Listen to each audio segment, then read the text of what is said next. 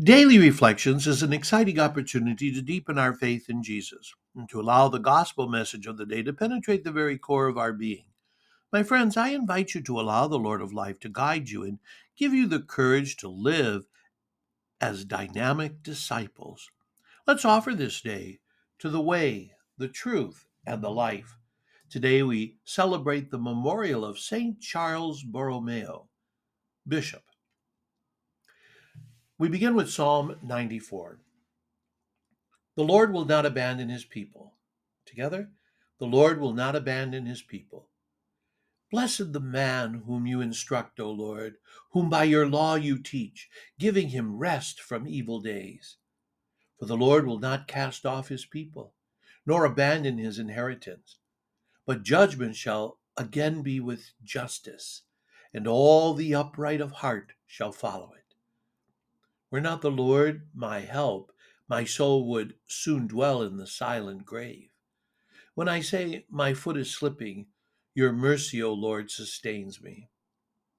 The Lord will not abandon his people. Together, the Lord will not abandon his people. Our gospel for today is taken from Luke chapter 14, verse 1, 7 to 11. On the Sabbath, Jesus went to dine at the home of one of the leading Pharisees, and the people there were observing him carefully. He told a parable to those who had been invited, noticing how they were choosing the places of honor at the table. When you are invited by someone to a wedding banquet, do not recline at table in the place of honor. A more distinguished guest than you may have been invited by him, and the host who invited both of you may approach you and say, Give your place to this man. And then you would proceed with embarrassment to take the low place. Rather, when you are invited, go and take the lowest place, so that when the host comes to you, he may say, My friend, move up to a higher position.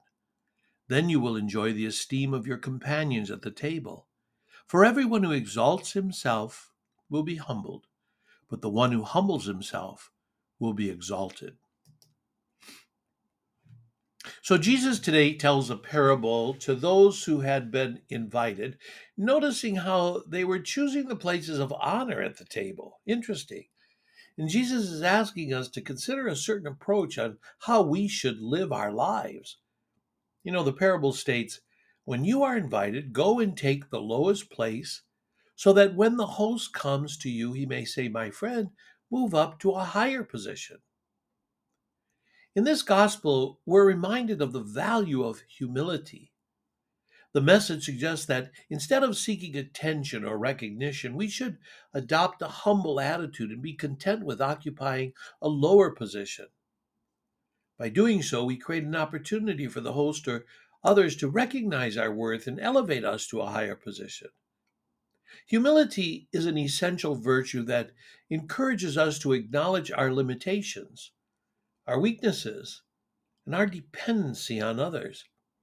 It allows us to recognize that everyone's value is important, regardless of their social status or position. And by willingly taking the lowest place and avoiding self promotion, we create an atmosphere of respect and harmony. In our society, there is often a great focus on achieving success, recognition, status. And we're constantly bombarded with messages encouraging us to strive for the best, be the first, stand out from the crowd. While ambition and striving for excellence can be, excellence can be positive, it's equally important to remember the significance of humility. When we practice humility, we demonstrate our willingness to serve and consider the needs of others above our own. By choosing to let go of our ego and our desire for immediate recognition, we open ourselves up to the place, to the possibility of growth and development. The act of taking the lowest place also allows us to learn from those around us and gain valuable insights and experiences. But it's vital to understand that humility should not be mistaken for weakness or a lack of confidence. It's not about self deprecation or considering ourselves inferior. Rather, it's acknowledgement that there is inherent dignity in all individuals and an understanding that our worth is not solely based on external factors or achievement. The beauty of humility lies in its ability to create genuine connections and build authentic relationships. When we humbly take the lower position, we invite others to recognize and appreciate our qualities naturally. It is in this spirit that the host may approach us, acknowledging our worth and inviting us to move to a higher position. So, my friends, let's embrace humility in our lives. Let's seek opportunities to serve, to listen, to learn from others, whether in our personal relationships, our professional endeavors, or our communities. Let's remember that true greatness lies not in the pursuit of personal glory, but in the genuine care and consideration for others. As we humbly walk this path, we may be surprised by the unexpected doors that open as others recognize our value and invite us to occupy higher positions. You know, today we also celebrate St. Charles Borromeo, who was really an influential figure in the Catholic Church during the 16th century. He was born on October 2nd, 1538, into the noble Borromeo family in the city of Verona, Italy. Charles Borromeo dedicated his life to the service of the church and became an important reformer and, and bishop.